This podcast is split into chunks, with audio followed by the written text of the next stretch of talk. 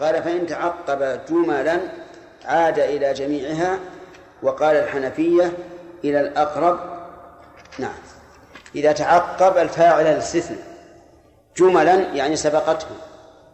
عاد إلى الجميع وقيل يعود إلى الأقرب. والصحيح أن هذا فيه تفصيل. قال الله تبارك وتعالى والذين يرمون المحصنات ثم لم يأتوا بأربعة شهداء فاجلدوهم ثمانين جلدة ولا تقبلوا لهم شهادة أبدا وأولئك هم الفاسقون إلا الذين تابوا من بعد ذلك وأصلحوا فإن الله غفور رحيم فهنا إلا الذين تابوا تعقبت جملا وهي أخونا اللي وراك ما هي؟ لا ما هي الجمل التي تعقبها هذا الاستثناء؟ الله المستعان. نعرف هذا. تقول تعقب ما قبله معروف. ما هي الجمل؟ خصصها لي. نعم يا عبد الله. فاجلدوهم ثمانية جلدة. ولا تقبلوا لهم شهادة أبدا. وأولئك هم الفاسقون. إلا الذين تابوا. هذا الاستثناء يعود إلى الجملة الأخيرة بالاتفاق. ما فيه خلاف. فيكون المعنى وأولئك هم الفاسقون إلا الذين تابوا من بعد ذلك وأصلحوا فإنه يرتفع عنهم الفسق. هذا بالاتفاق. ولا يعود إلى الأولى بالاتفاق. وهي فاجلدوهم ثمانين جلدة. لا بد أن يجلدوا وإن تابوا. لا بد أن يجلدوا وإن تابوا. لأن هذا حق آدمي والتوبة إنما تنفع فيما بين العبد وبين ربه. وهل يعود إلى الوسطى؟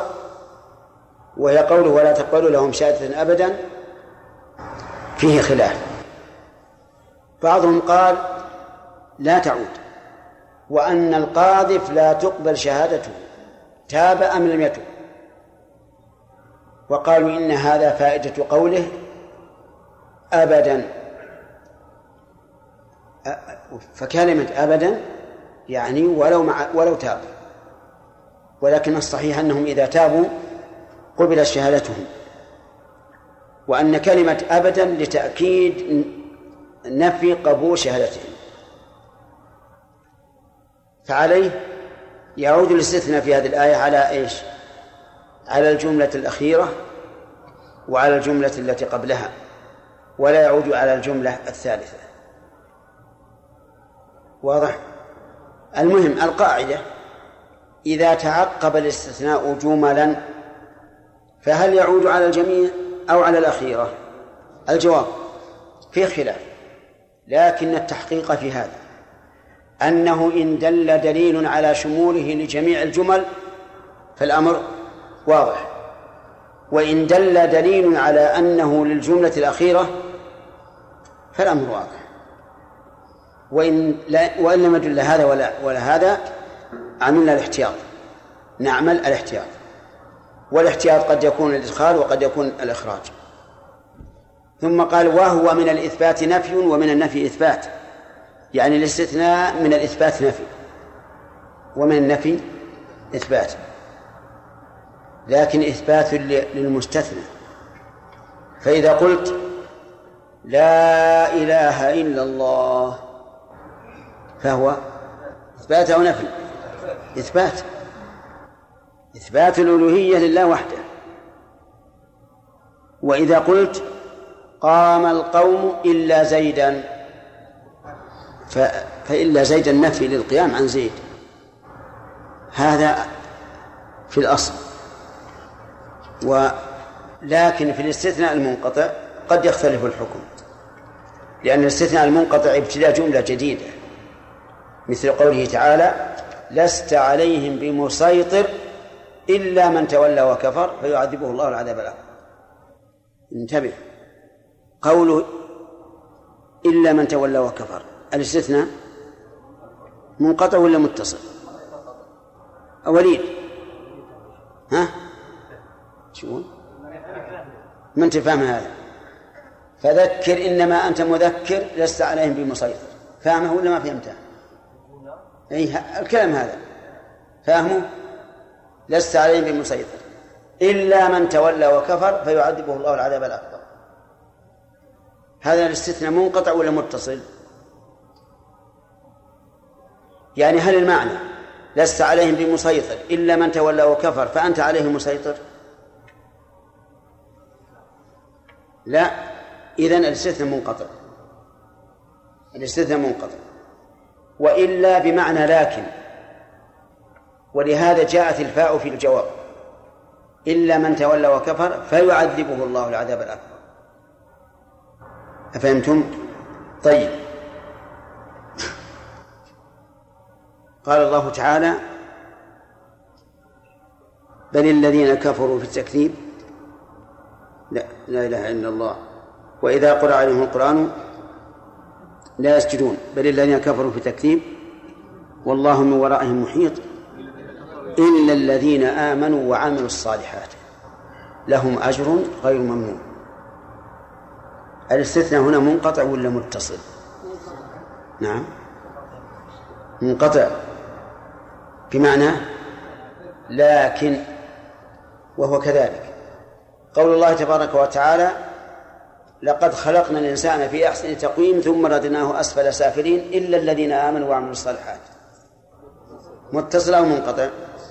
متصل. لأن الذين آمنوا وعملوا الصالحات من من من الإنسان. يقول رحمه الله وهو من الإثبات نفي ومن النفي إثبات. ومنه المطلق يعني من أقسام الكلام الذي يتكلم عنه المطلق. وهو ما تناول واحدا لا بعينه باعتبار حقيقته باعتبار حقيقة شاملة لجنسه. وقيل لفظ يدل على معنى مبهم في جنسه ويقابله المقيد. المطلق ما دل على واحد على واحد لا بعينه. وقيل هو اسم شائع في جنسه. لا يختص به واحد دون الآخر. والمعنى متقارب. فهو ما دل على واحد لا بعينه. تقول أكرم رجلا. هذا ما هو؟ مطلق. ولا عام؟ أكرم رجلا. ها؟ والله ما أدري. الأجوبة هذه باردة جدا. نعم. مطلق؟ نعم. هو مطلق. لا يعم كل الرجال. ولهذا إذا قلت أكرم رجلا فأكرمت واحدا من ألف. امتثلت أو لا؟ امتثلت إذن هو مطلق. يشمل جميع أفراده على وجه البدل. مو على وجه الشمول على وجه البدل. إذا أكرمت من هؤلاء الألف واحدا حصل الامتثال. فالمطلق إذن يتناول واحدا إيش؟ لا بعينه وهو معنى قوله الآخرين كل اسم شائع في جنسه لا يختص به واحد دون الآخر. طيب يقابل المطلق المقيد. فإذا قلت أعتق رقبة مطلق. أعتق رقبة مؤمنة. مقيد بإيش؟ بالإيمان. أكرم طالبا. مطلق. حتى الطالب المهمل. حتى الذي يتكئ على يديه في الدرس. نعم. إي نعم انتبه تتعب؟ إن كنت تتعب فلك رخصة. أجل لا بأس. طيب إذا قلت أكرم طالبا مجتهدا هذا إيش؟ مقيد. تمام. فهل يحمل المطلق على المقيد؟ ذكر المؤلف هذا. قال رحمه الله و و ويقابله المقيد وهو المتناول المتناول لموصوف بأمر زائد على الحقيقة الشاملة لجنسه. لو قال المقيد هو هو الموصوف بصفة تقيده كان أحسن من هذا التطويل. مثال ذلك رقبة مؤمنة. رقبة مؤمنة. هنا الرقبة الآن إيش؟ مقيدة بالإيمان. وفي قول الله تعالى في كفارة القتل فتحرير رقبة مؤمنة ودية مسلمة إلى أهله وقال تعالى في كفارة الظهار فتحرير رقبة من قبل أن يتماسى ولم يقل مؤمنة. فهنا مطلق وهنا مقيد. فهل نقول إن المطلق يحمل على المقيد؟ لا في التفصيل اسمع فإن ورد مطلق ومقيد فإن اتحد الحكم والسبب حمل المطلق على المقيد. إذا اتحد الحكم والسبب حمل المطلق على المقيد. ولا إشكال في هذا. مثاله لا نكاح إلا بولي. ثم جاء إلا بولي مرشد. الحكم واحد. والسبب واحد.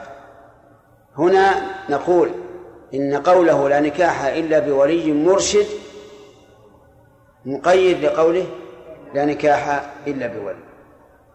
ولو جاء في كفارة اليمين. فصيام ثلاثة أيام فكفارته إطعام عشرة مساكين. أو كسوتهم أو تحرير رقبة.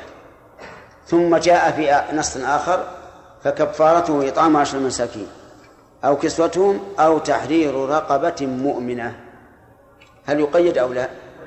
يقيد لأن السبب واحد وهو الحنث في اليمين والحكم واحد.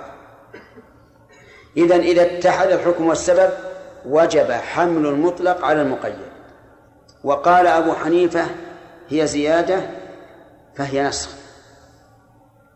لكن هذا قول لا وش له لأن النسخ رفع للحكم من أصله وهذا إضافة قيد إليه ولا يقتضي الرفع. وإن اختلف السبب كالعتق في كفارة اليمين قيد بالإيمان وأطلق في الظهار. هو كفارة اليمين قيد بالإيمان؟ فكفارته إطعام عشرة مساكين من أوسط ما تطعمون أهليكم أو كسوتهم أو تحرير رقبة فمن لم يجد. فهذا وهم من المؤلف رحمه الله. إنما قيدت الرقبة في كفارة القتل. كما قال تعالى فتحرير فقال الله تعالى فدية مسلمة إلى أهله وتحرير رقبة مؤمنة. ولهذا صحوها. قل بالقتل. قيد بالإيمان في كفارة القتل. وأطلق في كفارة الظهار.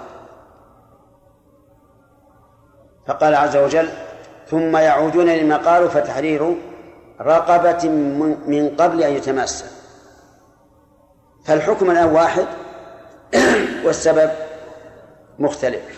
قال فالمنصوص لا يحمل واختاره ابن شاقلة وهو قول أكثر الحنفية خلافا للقاضي والمالكية وبعض الشافعية. إذن فيه خلاف. هل يحمل المطلق المقيد؟ فنقول في كفارة اليمين لا بد أن تكون الرقبة مؤمنة. أو لا يحمل؟ فيه خلاف. منهم من قال يحمل ومنهم من قال لا يحمل. والصحيح أنه لا يحمل لأن الحكم مختلف. كفارة القاتل غير كفارة اليمين. طيب. يقول وقال أبو الخطاب تخصيص العموم التقييد المطلق كتخصيص العموم وهو جائز بالقياس الخاص فها هنا مثله. يعني معناها أن أنه إذا قدرنا أنه لا يحمل المطلق على المقيد آه، نصا فإنه يحمل عليه قياسا. فيقال هذه كفارة وجبت لفداء النفس وقيدت فيها الرقبة في الإيمان فكذلك الأخرى. لكن الصحيح لا لأن الحكم مختلف. طيب وإن وإن اتفق السبب واختلف الحكم. فهل يحمل أو لا؟ يقول المؤلف رحمه الله وإن اختلف الحكم يعني مع اتحاد السبب فلا حمل اتحد السبب أو اختلف.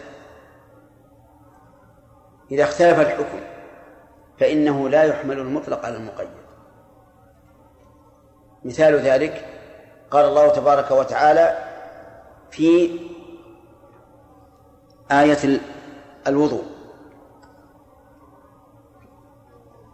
فاصلوا وجوهكم وأيديكم إلى المرافق. وما سبب الوضوء؟ سببه الحدث. وقال في آية التيمم فامسحوا بوجوهكم وأيديكم منه. أيديكم ولم يقيدها بالمرافق. والسبب واحد والحكم حكم مختلف ولا متفق؟ يا أخوان هل التيمم مثل الوضوء؟ لا. التيمم في عضوين والوضوء في أربعة. التيمم يستوي فيه الحدث الأكبر والأصغر والطاهر بالماء يختلف. إذن الحكم مختلف. والسبب؟ ما هو السبب؟ الحدث. هل نحمل المطلق على المقيد ونقول في آية التيمم يجب أن يتيمم إلى المرافق؟ الجواب لا. ولا يمكن. وذلك الاختلاف الحكم. فلما اختلف في أصل الحكم فكيف نقيد المطلق بالمقيد مع أنه اختلاف صفة؟ ولو أردنا أن نقول يحمل المطلق المقيد لقلنا أيضا يتمضمض المتيمم. يتمضمض بإيش؟ بالتراب. ويستنشق. أليس كذلك؟ وهذا لا يمكن ولا قائل به. إذا لا يمكن أن نحمل الإطلاق في قوله في التيمم بوجوهكم وأيديكم على المقيد في قوله في, الوضوء وأيديكم إلى المرافق. واضح؟ هذا بقطع النظر عن أنها ثبتت السنة بأنه لا يمسح إلا الكفان كما في حديث عمار بن ياسر وغيره. طيب الآن انتبهوا. إذا اجتمع مطلق ومقيد فإن اتفقا في السبب والحكم وجب أن يقيد هذا بهذا. ومثل له المؤلف بقوله لا نكاح إلا بولي وجاء نص آخر إلا بولي مرشد. وإن وإن اتحد السبب واختلف الحكم. فإيش؟ فلا تقييد. مثاله الوضوء والتيمم. ففي الوضوء قيدت الأيدي إلى المرافق وفي التيمم أطلقت. فلا يحمل المطلق على المقيد. وإن اختلف السبب والحكم فلا يحمل من باب أولى. مثاله قول الله تبارك وتعالى في السارق والسارقة. قال فاقطعوا أيديهما جزاء بما كسبا. هل نحمل الأيدي هنا المطلقة على المقيدة في الوضوء؟ الله المستعان. واحد من من من خمسين واحد. لا يحمل. ليش؟ لأن السبب مختلف والحكم مختلف أيضا. هذا قطع يد وهذا غسل يد تمام؟ وش بقي؟ بقي إذا اختلف السبب واتفق الحكم. مثل كفارة الظهار كفارة اليمين. نعم. السبب مختلف هذا ظهار وهذا يمين. فهل يحمل المطلق على المقيد؟ لا لأجل اختلاف الحكم على قول بعض العلماء حيث إن كفارة اليمين إطعام عشرة مساكين أو كسوتهم أو تحرير رقبة وعلى التخيير بخلاف كفارة الظهار فهي عتق وصيام وإطعام. والله الموفق نعم.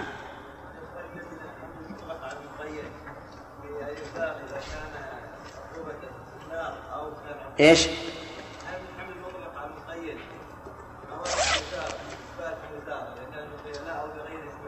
إيش؟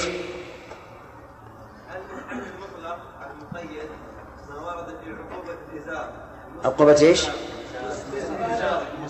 ها.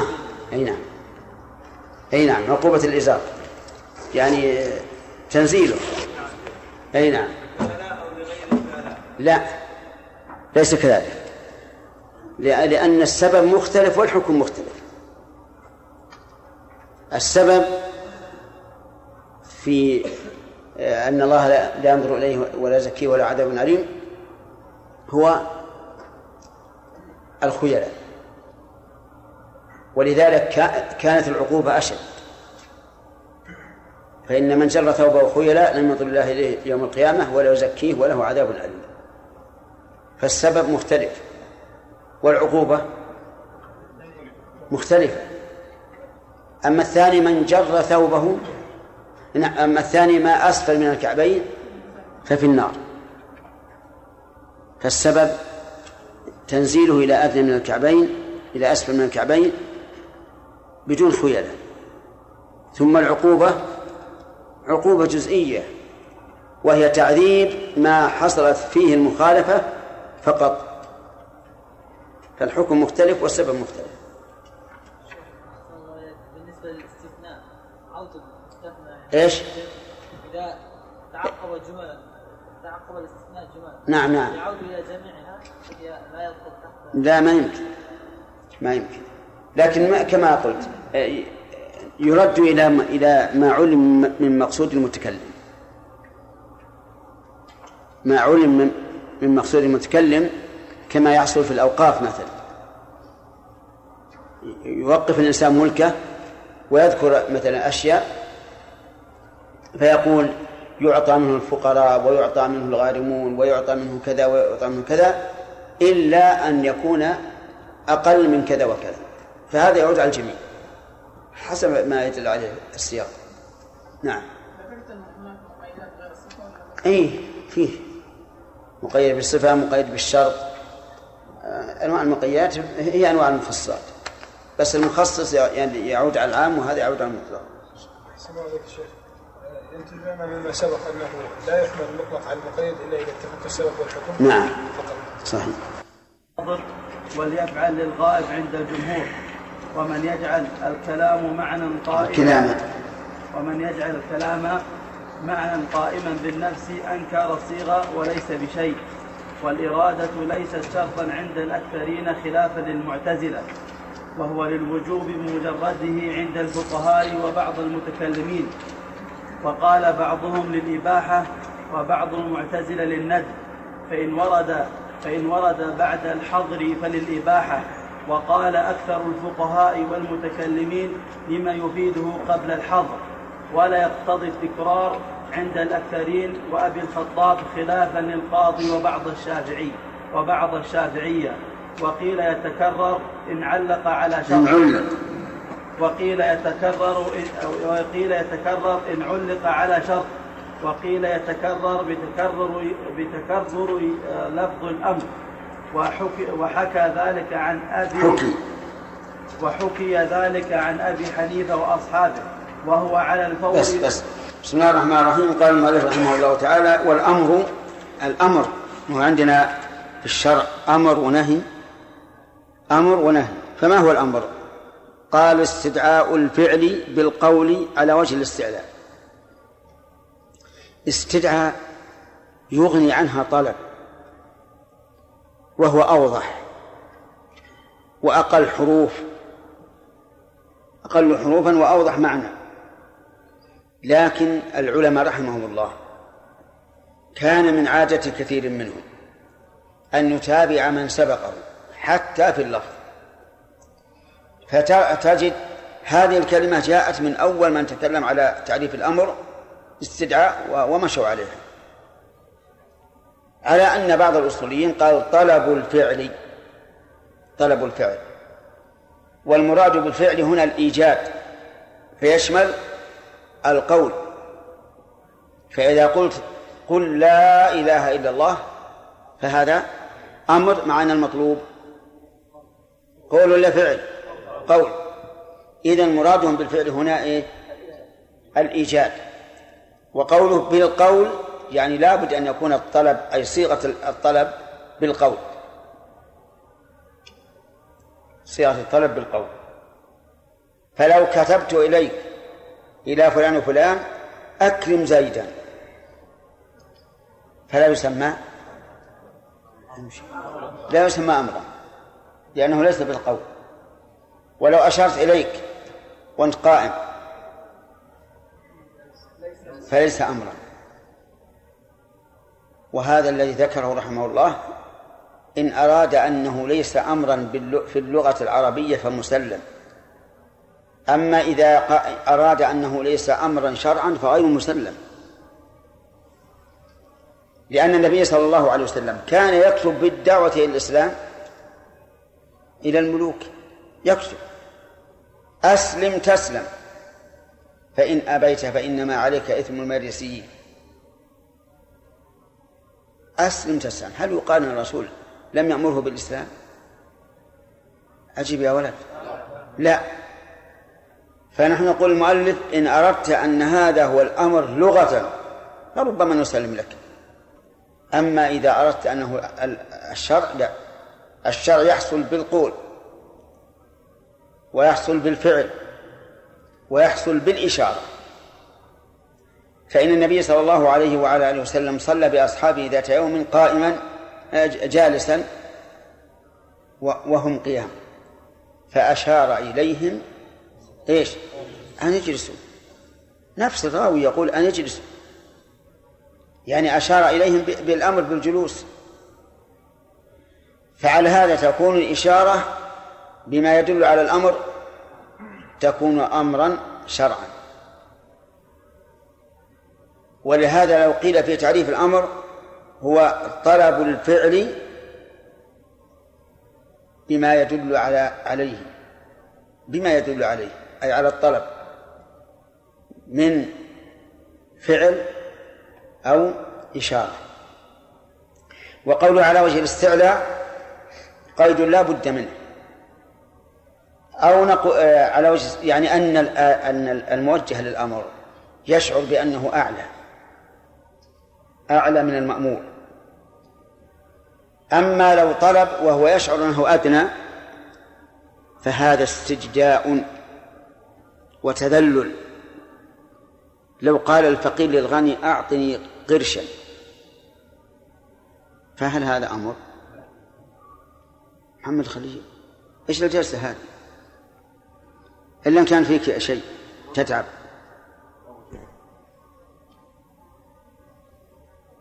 طيب. إذا نقول على وجه الاستعلاء احترازا مما لو كان على وجه الاستجداء كقول الفقير للغني أعطني درهم. هذا ما هو أمر. طيب قول الإنسان لأخيه الذي يرى أنه مساو له هل هو أمر؟ على حد التعريف ليس بأمر لأني أنا عندما أقول لأخي أعطني من فضلك القلم أكتب كلمة. هل هذا أمر؟ ما هو أمر؟ هذا التماس. إذا الأمر لابد أن يكون على وجه الاستعداد. طيب هل هل يشترط أن يكون الآمر أعلى من المأمور؟ على كلام المؤلف لا. ما دام الآمر يشعر بأنه فوق المأمور فهو أمر. حتى لو كان أدنى منه رتبة. ولهذا لو أن رجلا معه رقيقه في السفر فأخذ الرقيق السيف وقال لسيده أعطني ما في يدك من الدراهم. الأمر الصيغة هنا أمر ولا لا؟ ليش؟ الرقيق يا أخواني آتنا من السيد.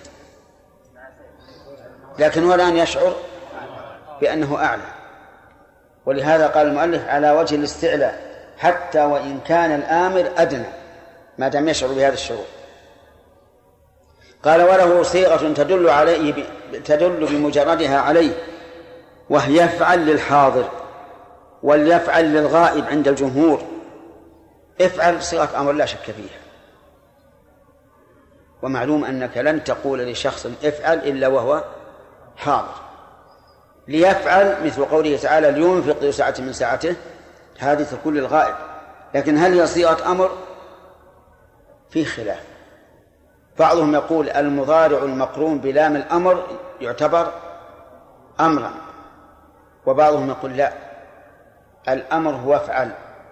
أما ليفعل فليس صيغة أمر وإنما فهم الأمر من اللام وعلى كل حال خلاف لفظي ما فيه ما يترتب عليه شيء ومن يجعل ومن يجعل الكلام معنى قائما بالنفس أنكر الصيغة اللهم عافنا ها؟ إيش؟ عندنا ومن تخيل تخيل إيش معنى؟ إيش بعده؟ ومن تخيل الكلام معنى قائما بالنفس لا عنده ومن يجعل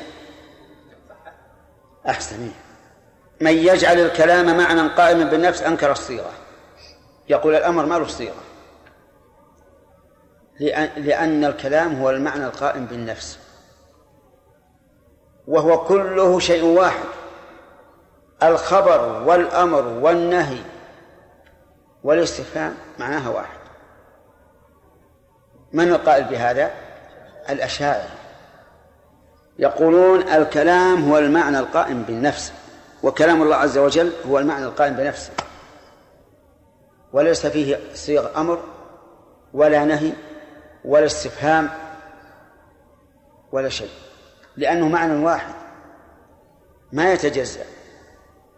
وهذا من أسفه ما يكون عقلا وأبعد ما يكون لغة. كيف يكون المعنى واحدا فيقال أقم الصلاة ولا تقرب الزنا. يقول معناها واحد.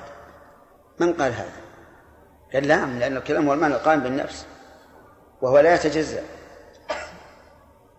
ومن قال إن الكلام هو المعنى القائم بالنفس لو كان الكلام هو المعنى القائم بالنفس لكان الرجل إذا حدث نفسه بطلاق امرأته طلقت.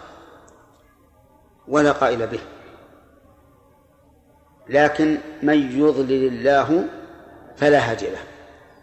ولهذا كان قول الأشعرية في, في كلام الله من أضل الأقوال. المعتزلة خير منهم في هذا الباب. المعتزلة يقول الله تعالى ليس له كلام في نفسه. كلامه أصوات يخلقها وتنسب إليه نسبة تشريف مثل بيت الله ولاقة الله. والعجب يا يا جماعة شو العجب أن الأشعرية يدعون أنهم هم الذين نافحوا عن الإسلام وراغموا المعتزلة وهم متفقون معهم على أن ما نقرأه في المصحف مخلوق. مخلوق. لكن المعتزلة أشيع منهم يقول نقول المخلوق بائن عن الله. وهم يقولون المخلوق والكلام هو المعنى القائم بنفسه. فعلى كل حال كلما تأملت أقوال أهل البدع وجدتها متناقضة. صدق الله العظيم ولو كان من عند غير الله لوجدوا فيه اختلافا كثيرا. وليس المؤلف لم يشر إلى هذا. يعني ليته لم لم يقل وما يجعل الكلام معنى قائم بنفسه لأن هذا الكلام كلام باطل فاسد. فهم يقولون الأمر ما له صيغة والنهي ليس له صيغة والاستفهام ليس له صيغة والخبر المجرد ليس له صيغة لأن الكل إيش؟ كتلة واحدة معنى قائم بالنفس. وهذا كلام لا يسمح به العقل ولم يأتي به الشرع. ولهذا قال المؤلف وليس بشيء طيب جزاك الله خير. إذا ليس بشيء ليش يجيبه. ربما يكون عذر المؤلف أنه في زمنه قد شاع القول بهذا. أي أن الكلام هو المعنى القائم بالنفس فرأى من المصلحة أن يشير إلى إبطاله. والإرادة ليست شرطا عند الأكثرين خلافا للمعتزلة. الإرادة ليست شرطا. صحيح. يعني لو أن المجنون بدأ يلاقي يلاقي الناس يقول يلا صل يا ولد. الساعة العاشرة الآن باقي على الظهر كم؟ ساعة وربع. وهو يقول للناس صل صل. هل نقول هذا أمر؟ يجب كلام المؤلف يقول والإرادة ليست شرطا عند الأكثرين. فهذا أمر. لأن نحن نتكلم عن صيغة الأمر وليس عن صحة كونه أمرا. هو لا شك أنه, إنه ليس بأمر من حيث الصحة لأنه صدر من غير عاقل من غير مريد لكنه لكن صيغته أمر. هذا القول الذي قاله إنه الجمهور لا فائدة منه في الواقع. إذا كنا نقول إن إن صيغته أمر لكن ليس بأمر لأنه غير مراد. وش الفائدة من كون نعرف أن هذا فعل أمر أو غير فعل أمر؟ لا فائدة. ولهذا المعتزلة لهم نظر ثاقب في هذه المسألة. أنه لا يمكن أن نسميه أمرا بلا إرادة. أبدا. ما دام ما دام المتكلم به لم يرد فليس بأمر. إذ أن الأمر طلب الفعل على وجه الاستعلاء وأين الاستعلاء؟ ممن لا يريده لو أن رجلا سمعناه في المنام بعض الناس إلى إلى نام يحدث بما فعل. يحدث بما فعل. اجلس عند رأسه خذ منه كل ما فعله اليوم. حتى لو كان قال لولده يا ولد صل. تجد في منامه يقول يا ولد صل. هل نقول هذا النائم الآن اللي يتكلم بالأمر هل هل كلامه أمر؟ يقول أما من حيث الصيغة فهو أمر. أما من حيث الصحة فلا لأنه لا قصد له ولا إرادة له. وكلام المؤلف يا أخوان من حيث الصيغة بقطع النظر عن أوامر الشرع لأن أوامر الشرع كلها مرادة بلا شك. نعم. قال وهو للوجوب بمجرده عند الفقهاء وبعض المتكلمين. وقال بعضهم للإباحة وبعض المعتزلة للندب. يعني إذا جاء الأمر مجردا فهل هو للوجوب أو للإباحة أو للندب؟ من المعلوم أن القول بأنه للإباحة قول باطل ليس بصواب. كيف يمكن أن نقول إن الشارع إذا جاء إذا قال افعل يعني لا بأس أن تفعل؟ لا يمكن. فهو دائر بين الندب وإيش؟ والوجوب. يعني إذا جاء الأمر مجردا فهل هو للوجوب؟ أو للإباحة؟ أو للندب من المعلوم أن القول بأنه للإباحة قول باطل ليس بصواب. كيف يمكن أن نقول إن الشارع إذا جاء إذا قال افعل يعني لا بأس أن تفعل؟ لا يمكن. فهو دائر بين الندب وإيش؟ والوجوب. والتحقيق في هذا أنه إن وجدت قرينة لفظية أو حالية على الوجوب فهو للوجوب بلا شك. وإن لم توجد قرينة فليس للوجوب. لأننا لو قلنا الوجوب لأثمنا التارك بلا دليل قطعي. فيترجح الندب لأنه أمر به ويترجح عدم الوجوب لأنه لا دليل على التأثيم بتركه وفصل بعضهم فقال إن كان من باب العبادات فهو للوجوب وإن كان من باب الآداب فهو للندب أفهمتم؟ إذا كان من باب الآداب والأخلاق فهو للندب وإذا كان من باب العبادات التي هي حق الله محض فهو للوجوب. لكن الأقرب أن يقال إن دلت القرينة على الوجوب الحالية أو اللفظية فهو الوجوب وإلا فهو فهو للندب. بقي شيء آخر وهو التأدب مع الله ورسوله. بعض الناس إذا قلت إن النبي صلى الله عليه وسلم أمر بذلك قال هل الأمر للوجوب أو للاستحباب؟ هذا هذا بدعة لأن الصحابة ما فعلوه. لم يكن الصحابة رضي الله عنهم إذا أمر الرسول بأمر يقول يا رسول الله هل هو للوجوب ولا أبدا. ما وظيفتهم في هذا؟ الامتثال. الامتثال. وما كان للمؤمن ولا مؤمنة إذا قضى الله ورسوله أمرا أن يكون لهم الخير من أمرهم. ولهذا يؤسفنا كثيرا أن بعض الناس يخاطب بهذا الخطاب. إذا قيل أمر الرسول بكذا قال إيه؟ وش أمر؟ للندب ولا الوجوب غلط يا أخي. افعل ما أمرت. إن كان للوجوب فقد امتثلت وأبرأت الذمة. وإن كان للندب فقد امتثلت وحصلت الخير. وكذلك يقال في النهي. إذا قال هذا منهي قال إيه ولا التحريم ولا الإباء ولا الكراهة. سبحان الله. هل الصحابة يسألون الرسول, يسألون الرسول عن هذا؟ كلا والله. أنت مؤمن انقذ بأمر الله ولا يضرك. نعم إذا تورط الإنسان في الفعل بالمخالفة إذا تورط الإنسان في المخالفة فحينئذ يجب أن نبحث هل الأمر للوجوب أو النهي للتحريم. لأن هناك فرقا بين أن يكون قد تورط وخالف وأن يكون لم يفعل حتى الآن. لأن المخالفة يحتاج إلى بحث. وهل هو الوجوب فنقول لازم تفعل؟ إن كان قد آه، تركته فقده إذا كان يمكن قضاؤه. والله أعلم. الله بعض جاءت بعض الأوامر. بعض الأوامر في الحديث النبوية ولم يجد لها صارف. يقول ننظر إذا لم يقل أحد من العلماء بالوجوب فما تكون مصروفا بالإجماع المسلك هذا لا هذا صعب. هذا مسلك جيد يعني إذا أجمعوا على أنها ليس بواجبة لا شك, لا شك أنه جيد لكن صعب. يبقى له النقل. من الذي أدراك أن أن رجلا في أقصى المغرب قال بالوجوب أو النقل؟ صعب جدا. نعم. إيش؟ من بحث في الامر والنهي قبل أن يقع هل هو للوجوب أو للاستحباب؟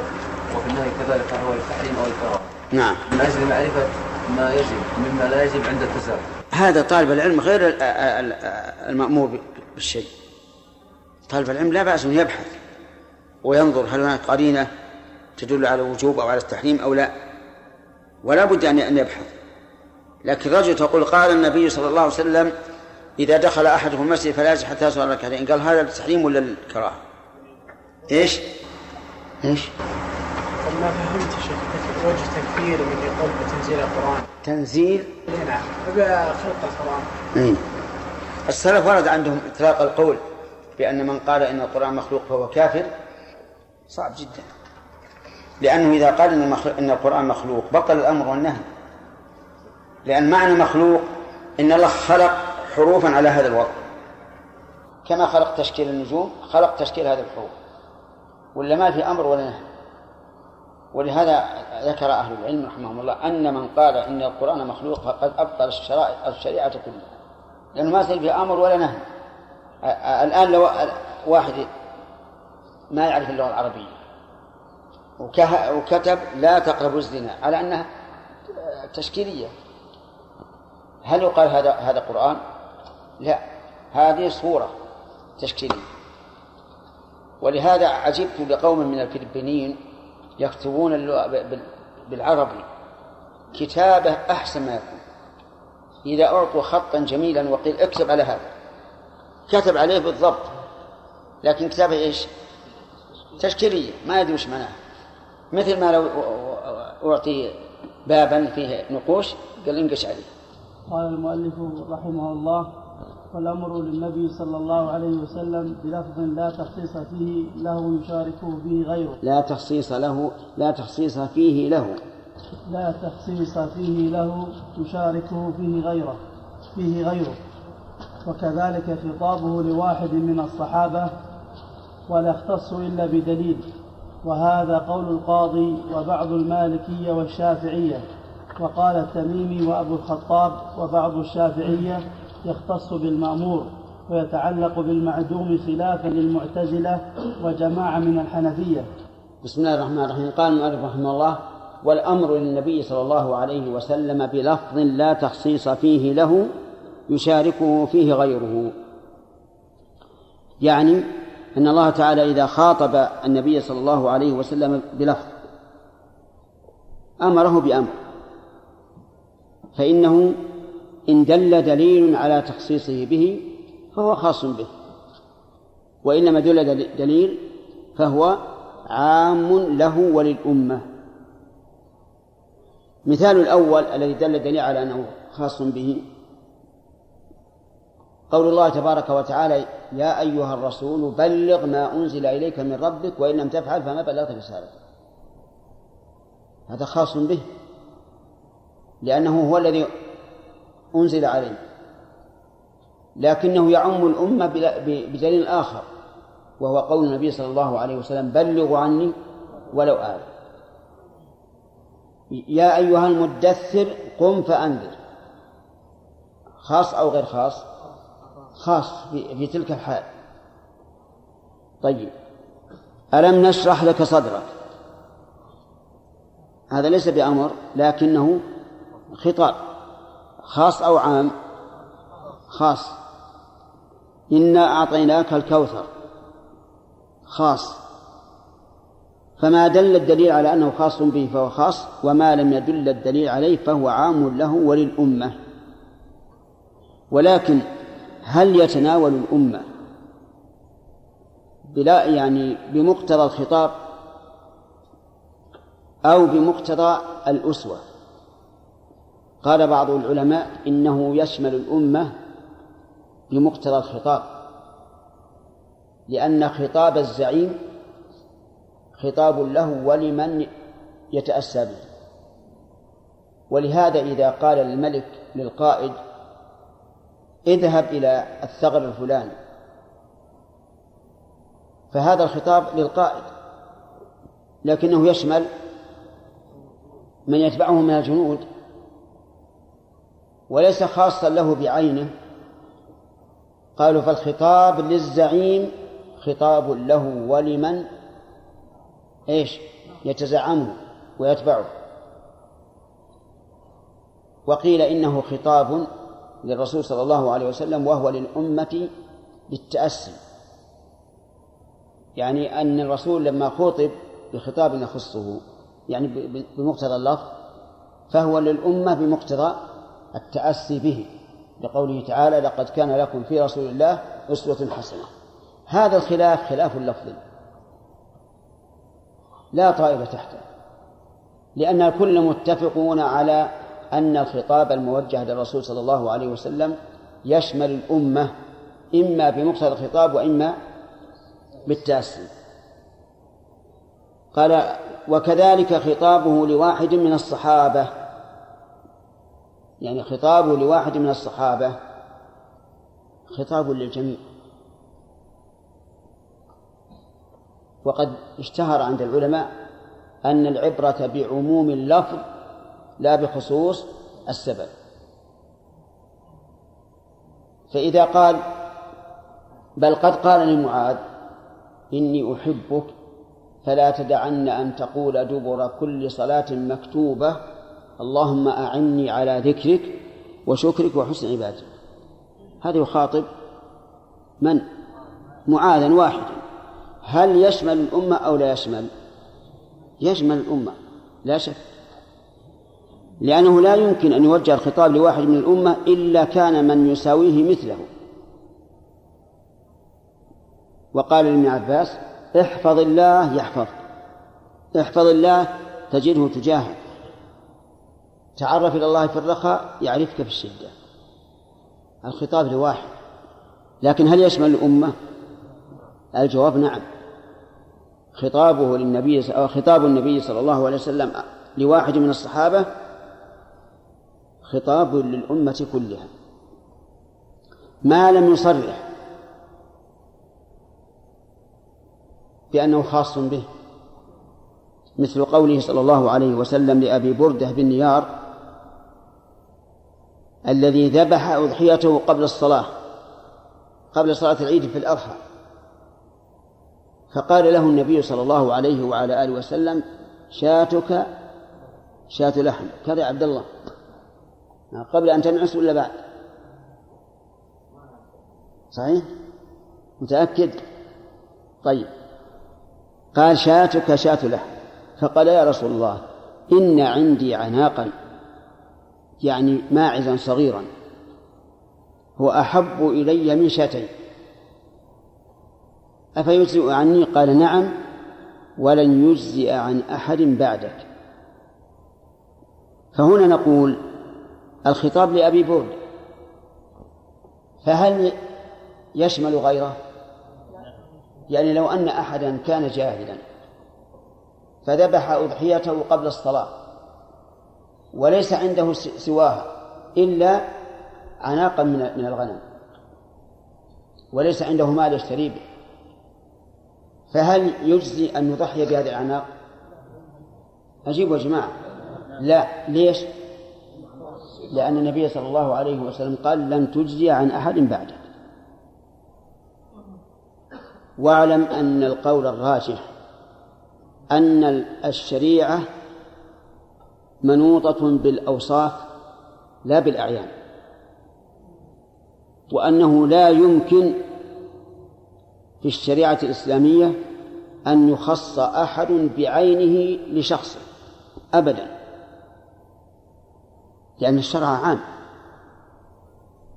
فلا يفرق بين فلان وفلان. أفهمت هذا هذه القاعدة؟ هذه قاعدة مبنية بنيت عليها الشريعة. أنه لا تخصيص لأحد في حكم من الأحكام لعينه انتبه لماذا؟ لأن الله ليس بينه وبين أحد نسب أو صداقة أو محاباة أكرم الناس عند الله من؟ أتقاهم فإذا أسسنا هذه القاعدة فكيف نخرج من الإشكال في حديث أبي بردة. لم تجزى عن أحد بعده. أجاب شيخ الإسلام ابن تيمية رحمه الله بأن المعنى لن تجزي عن أحد بعدك أي بعد الحال التي وقعت لك. وليس المراد بعدك في الزمن بل بعدك في الحال.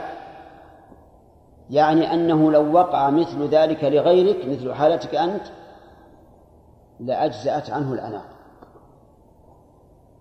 كما تقول للشخص ما بعدك مجتهد ما بعدك صديق ما بعدك أنيس ماذا تريد؟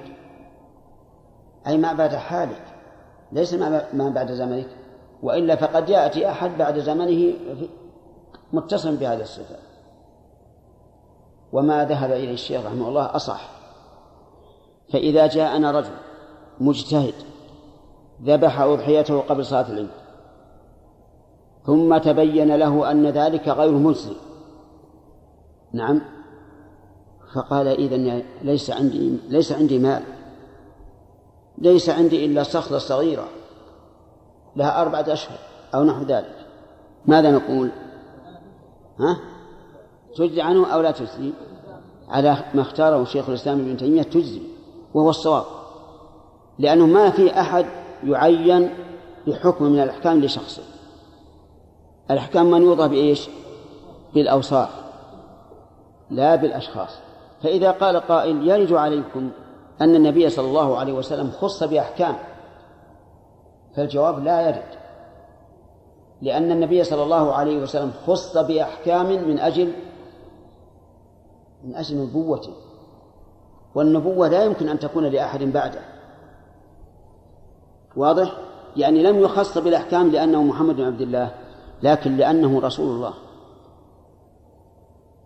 ولهذا قال الله عز وجل انتبه للتعبير القرآني سبحان الله العظيم. وامرأة مؤمنة إن وهبت نفسها ولا لك؟ الخطاب كله للرسول. يا أيها النبي إنا أحللنا لك أزواجك اللاتي آتيت أجورهن وما ملكت يمينك مما أفاء الله عليك وبنات عمك وبنات عماتك وبنات خالك وبنات خالاتك اللاتي هاجرن معك وامرأة مؤمنة إن وهبت نفسها لك خالصة لك. هذا التعبير؟ لا. لماذا لم يعبر هذا التعبير؟ ومع أن السياق يقتضي هكذا. قلنا ليبين أن هذه الخصوصية ليست لشخص الرسول عليه الصلاة والسلام بل لوصفه وهو النبوة. إن وهبت نفسها للنبي دقة التعبير القرآني تعالى الله مما يدلك على أنه كلام الله عز وجل. لو كان من مؤلفاتنا لقلنا إن وهبت نفسها لك لكنه كلام الله عز وجل. فصار محكما متقنا. إن وهبت نفسها للنبي. إن أراد النبي أن يستنكحها أيضا هذا شيء شرط. حتى لا يقال إن النبي صلى الله عليه وسلم يلزمه إذا وهبت نفسها امرأة له أن إيش؟ أن يقبل. ما يلزم. لا يقال يلزمك لأنك لو رددتها لكسرت خاطرها. لا جعل الله الخير له. إن أراد النبي أن يستنكحها طيب الخلاصة يا أخوان. إذن تخصيص النبي صلى الله عليه وسلم بالخطاب يقتضي مشاركة الأمة له إلا بدليل. تخصيص أحد الصحابة بالخطاب. هل يقتضي تخصيصه به؟ أو يقال هو له ولمن سواه في الحال. الثاني يتعين. ونحن نقول لا يمكن أن يخص الله أحد من الناس بحكم إلا لسبب إذا شاركه فيه غيره آه، ثبت له. قال وكذا خطابه لواحد من الصحابة. ولا يختص أي بالمخاطب إلا بدليل. وهذا قول القاضي وبعض المالكية والشافعية. وقال أبو التميم التميمي وأبو الخطاب وبعض الشافعية يختص بالمأمور ويتعلق بإيش؟ بالمعدوم.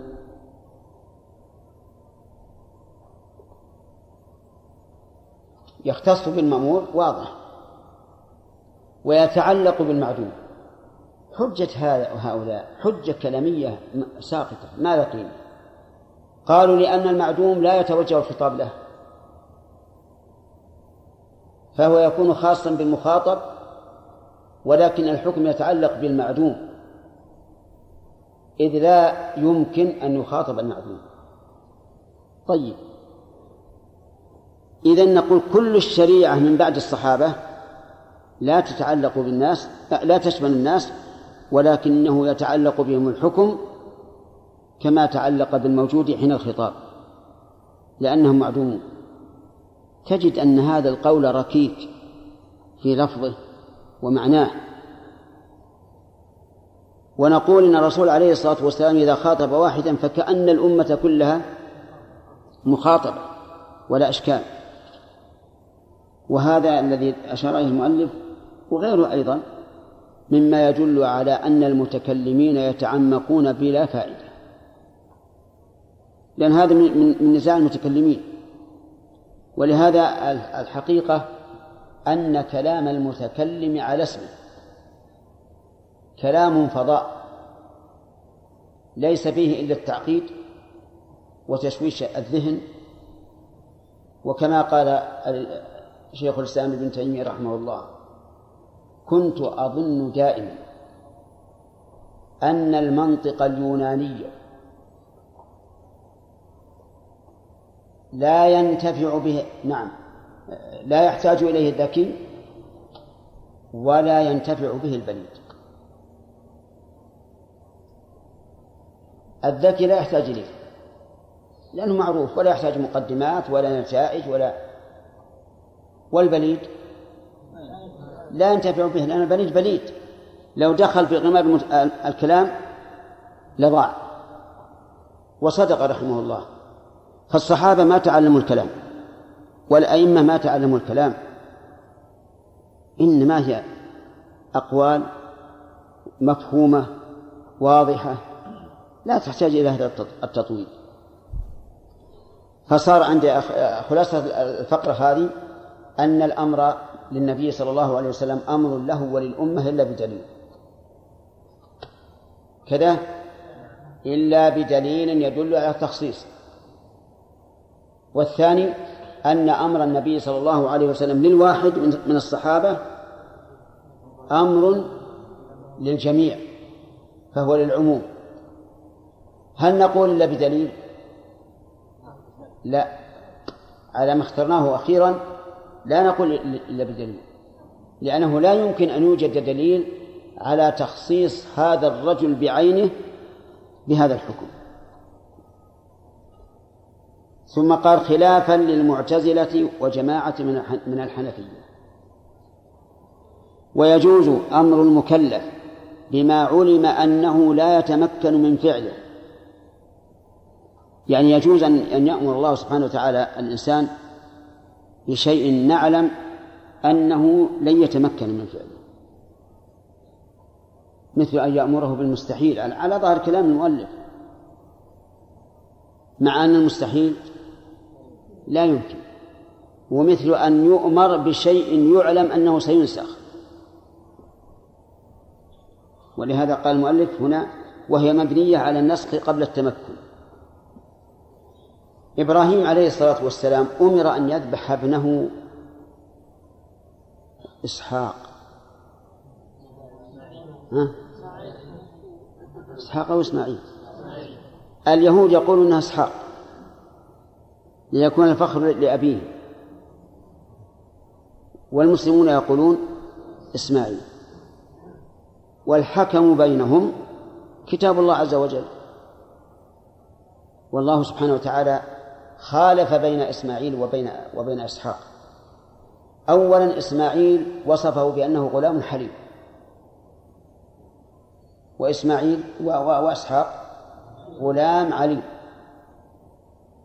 ثانيا قصة الذبح في في سورة الصافات لما اكتملت قال الله تعالى وبشرناه بإسحاق نبيا من الصالحين. والبشارة تكون لشخص قد وجد وأمر بذبحه أو بشيء مقبل. بشيء مقبل. على كل حال هذا لا نحتاج إليه لكن من باب الاستطراد. يقولون أن الله تعالى أمر إبراهيم أن يذبح إسماعيل. وهو سبحانه وتعالى يعلم أنه لن يذبحه لأنه سبحانه وتعالى يعلم أنه سينسخ هذا الحكم. ولهذا نسخ.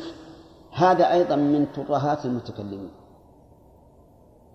لأن نقول أمر إبراهيم أن يذبح ابنه إسماعيل قبل النسخ أمر قائم. ممكن عقلا أو غير ممكن. ممكن شرعا أو غير ممكن. ممكن لأنه أمر به. لكن نسخ.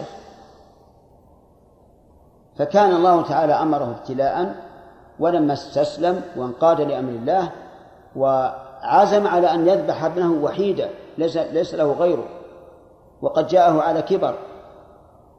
والإنسان إذا إذا كان ليس له إلا واحد من الأولاد وقد جاءه على الكبر ماذا يكون وزن هذا الواحد؟ عجيب يا جماعة. يكون وزنه عظيما. ولهذا لما أسلم إبراهيم وإسماعيل الله لما أسلم لله تله للجبين. ما ذبحه كالعادة مستلقيا أو على جنب. لا جعله يكون وجهه للأرض. لماذا؟ لئلا تدركه الشفقة العظيمة وهو يرى وجه ابنه يتمعر والسكين أمامه. هذا صعب جدا على النفوس. لكن إذا ذبحه وقد قفاه صار أهون. ولكن مع هذا جاء الفرج من الله عز وجل. لما أسلم وتله للجبين صدق الرؤيا ثم قال بعد ذلك وناديناه. أي يا إبراهيم. فالصواب أن هذه المسألة التي قالها المؤلف مسألة لا قيمة لها ولا فائدة منها ولا يمكن أن يؤمر المكلف بأمر مستحيل خصوصا في هذه الأمة. لقوله تعالى ربنا لا تحملنا ما لا طاقة لنا به. قال وهي مبنية على النسخ قبل التمكن. مثال النسخ قبل التمكن ذكرناه في قصة إبراهيم. والمعتزلة شرطوا تكليفه بشرط أن لا يعلم الآمر عدمه. يعني أجازوا أنه يكلف الإنسان بما لا يتمكن من فعله بشرط أن لا يعلم الآمر أنه لن يفعله. فإن علم الآمر أنه لن يفعله فإنه لا يمكن أن يؤمر به. قال وهو نعم وهو نهي وهو نهي عن ضده معنى وهو الضمير يعود على الأمر. نهي عن ضده معنى يعني أن الأمر بالشيء. نهي عن ضده في المعنى. فإذا قلت أقم الصلاة أقول يقول المؤلف رحمه الله الأمر وهو نهي عن ضده معنى. إذا قلت أقم الصلاة ما ضده معنى؟ أن لا يقيم الصلاة.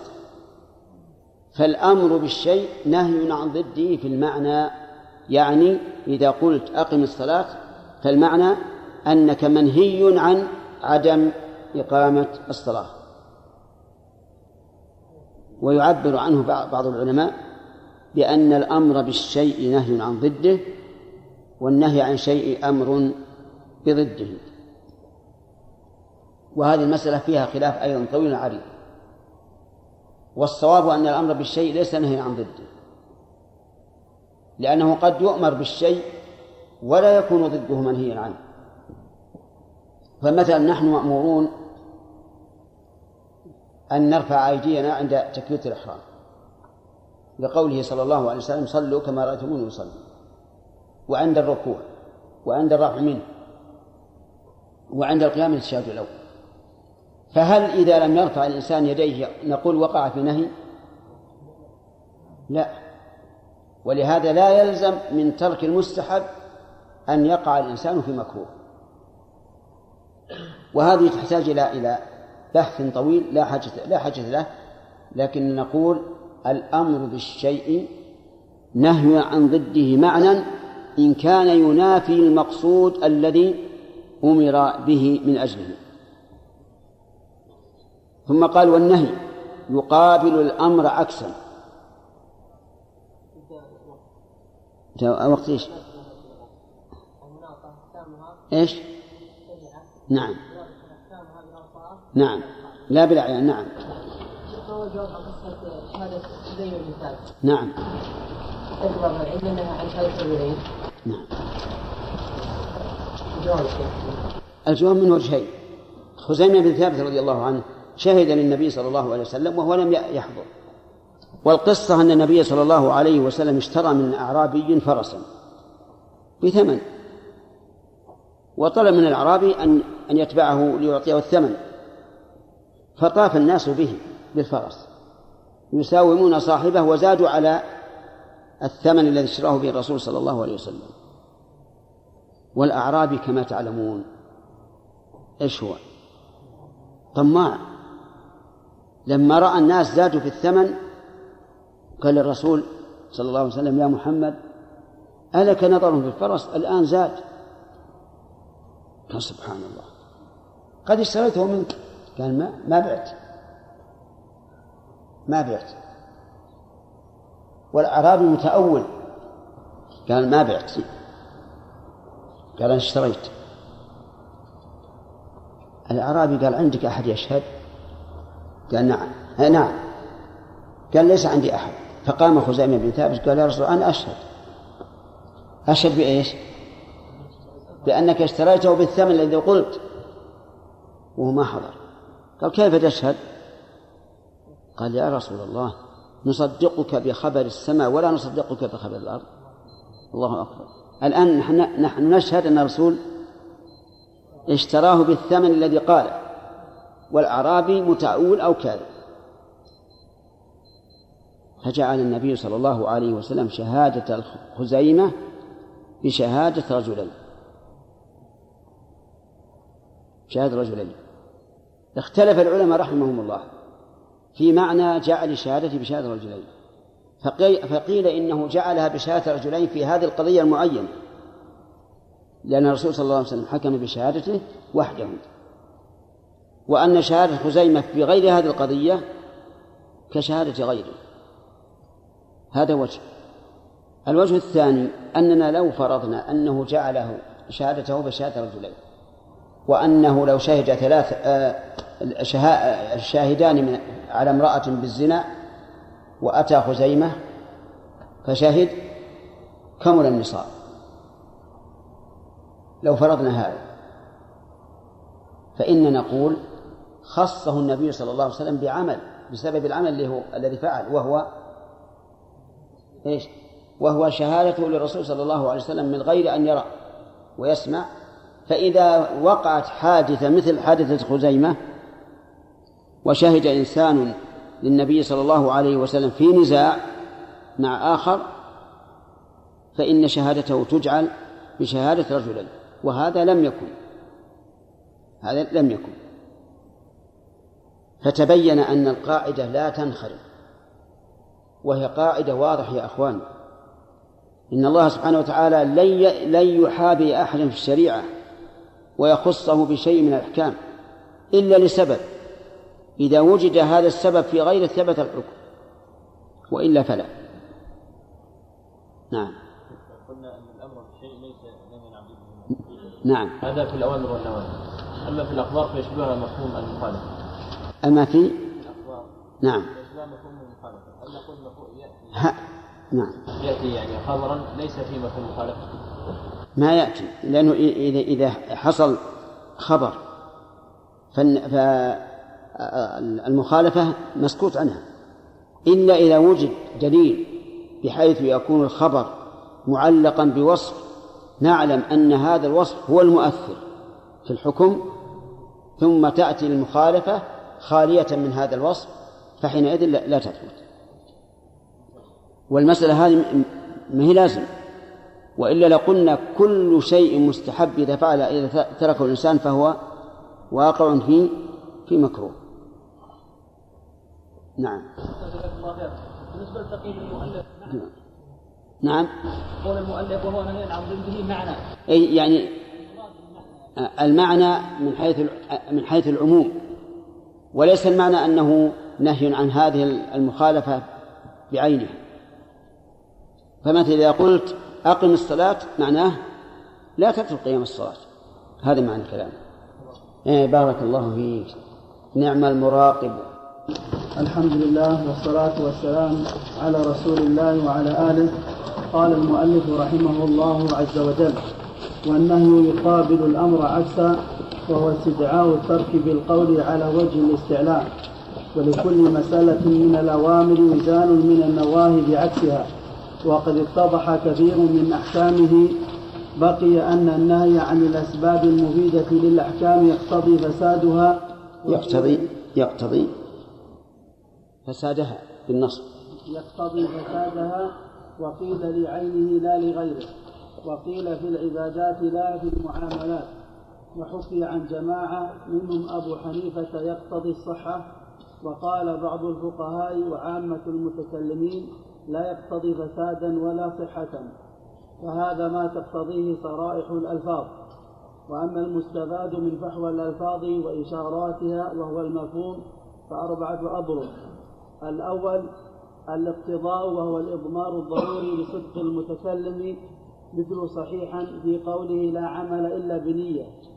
أو ليوجد الملفوظ به شرعا مثل فأفطر لقوله فعدة من أيام أخر أو عقلا مثل الوطي في مثل حرمت عليكم أمهاتكم. الثاني الإيماء والإشارة وفحوى الكلام ولحنه. كف... بالضم بالضم ولحنه. ولحنه. كفهمي كفهمي علي السرقة في قوله تعالى والسارق والسارقة فاقطعوا كفهم علية. كفهم علية السرقة في قوله تعالى والسارق والسارقة فاقطعوا أيديهما بسم الله الرحمن الرحيم. الحمد لله رب العالمين والصلاة والسلام على نبينا محمد وعلى آله وأصحابه ومن تبعهم بإحسان إلى يوم الدين. سبق لنا أنه يجوز أن يؤمر الإنسان بما يعلم أنه لا يفعل لن يفعله. ومثلنا لذلك بمثال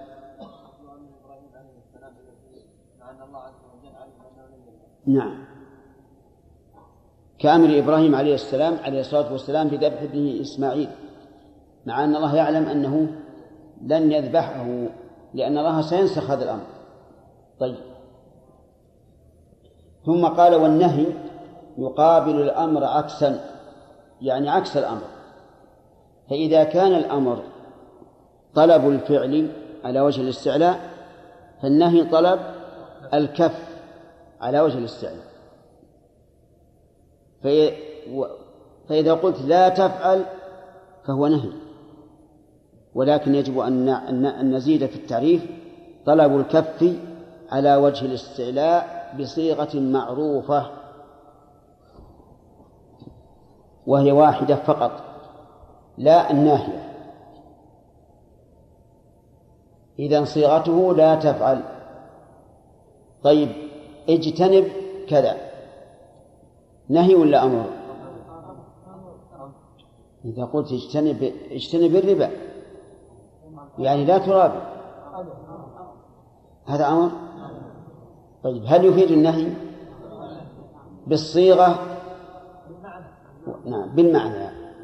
لأن الأمر بالاجتناب يعني ترك الشيء. أعود مرة ثانية. النهي طلب الكف على وجه الاستعلاء بصيغة معلومة وهي المضارع المقرون بلا الناهية. هذا النهي. ثم هل هو للوجوب أو للاستحباب أو للإباحة؟ هذا حسب ما يقتضي السياق كما سبق. قال وهو استدعاء الترك بالقول على وجه الاستعلاء. استدعاء الترك يعني طلب الترك. ونحن قلنا بدل الترك الكف وهو أولى لأن طلب الترك أو استدعاء الترك قد يفهم منه أن هذا في من في من شرع في المنهي عنه فيطلب منه تركه. ولكن إذا قلنا الكف معناه أننا أن المحرم لا يجوز ابتداء ولا استمرارا. وقوله بالقول خرج به الكتابة والإشارة. فلا يسمى نهيا في الاصطلاح وإن كان نهيا في الشرع لكنه لا يكون نهيا في الاصطلاح.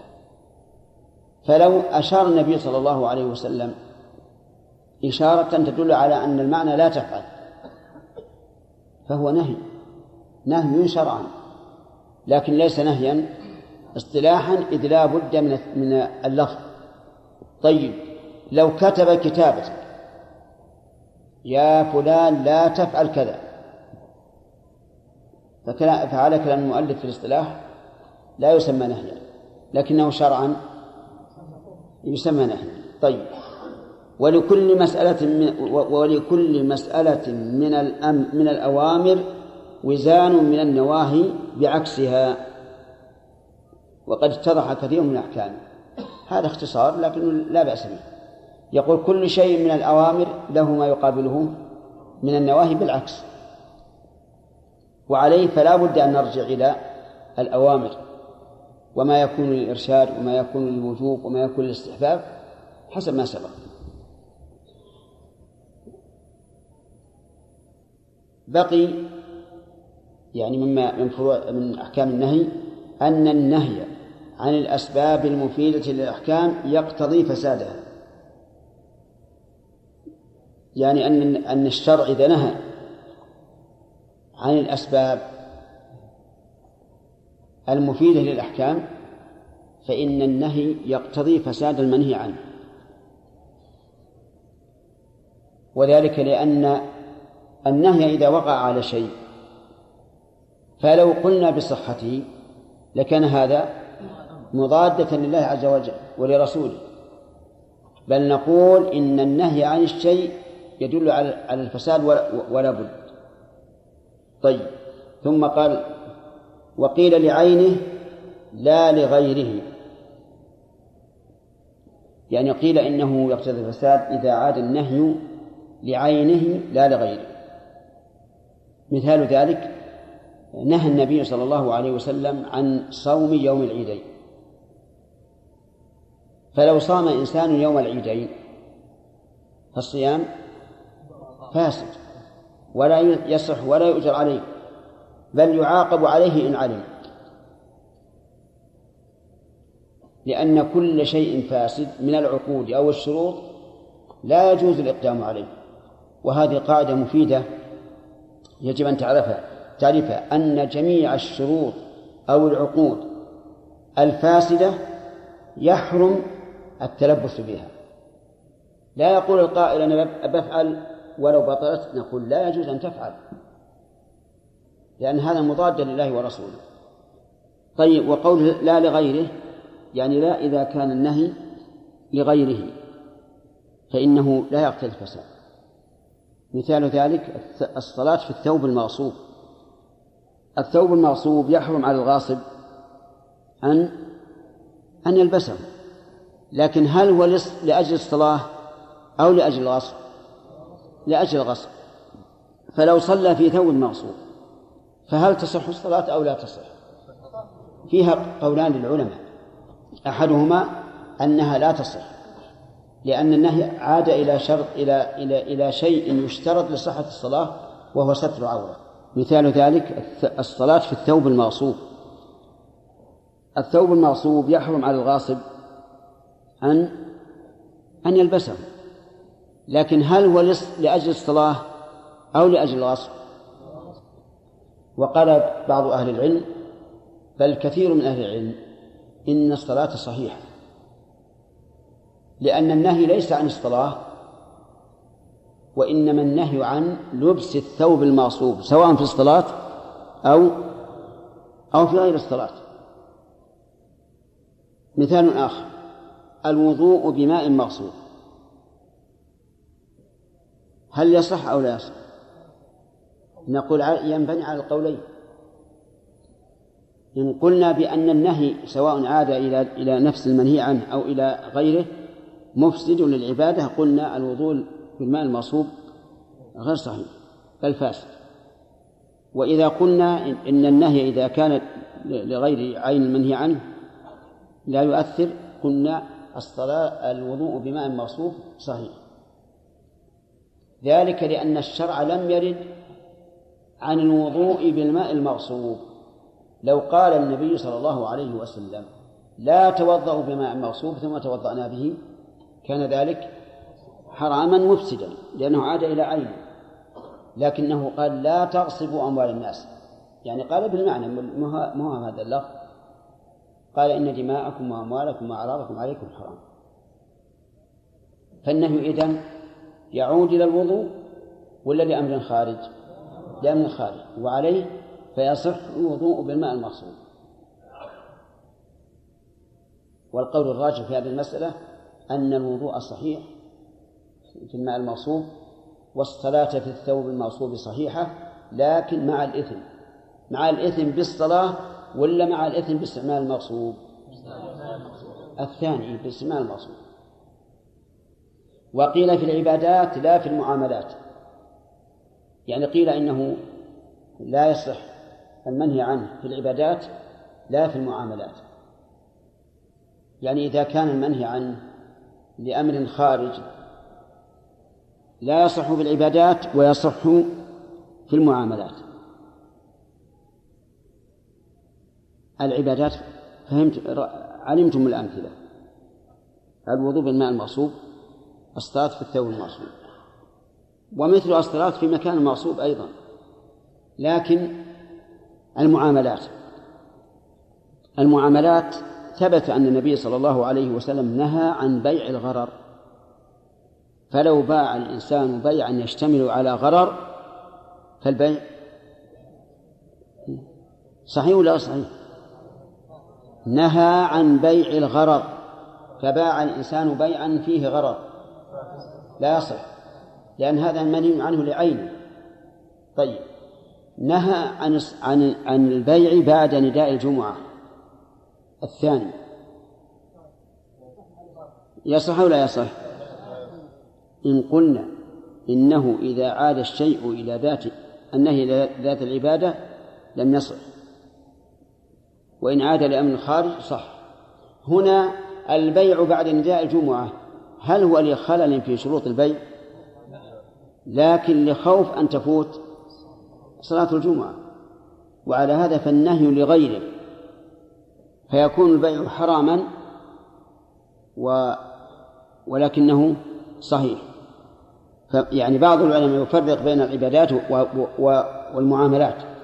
فيقول في العبادات لا فرق بين أن يعود النهي إلى ذات المنهي عنه أو إلى أمر خارج وأما في المعاملات فإذا كان يعود إلى أمر خارج فالبيع صحيح ومع مع التحريم.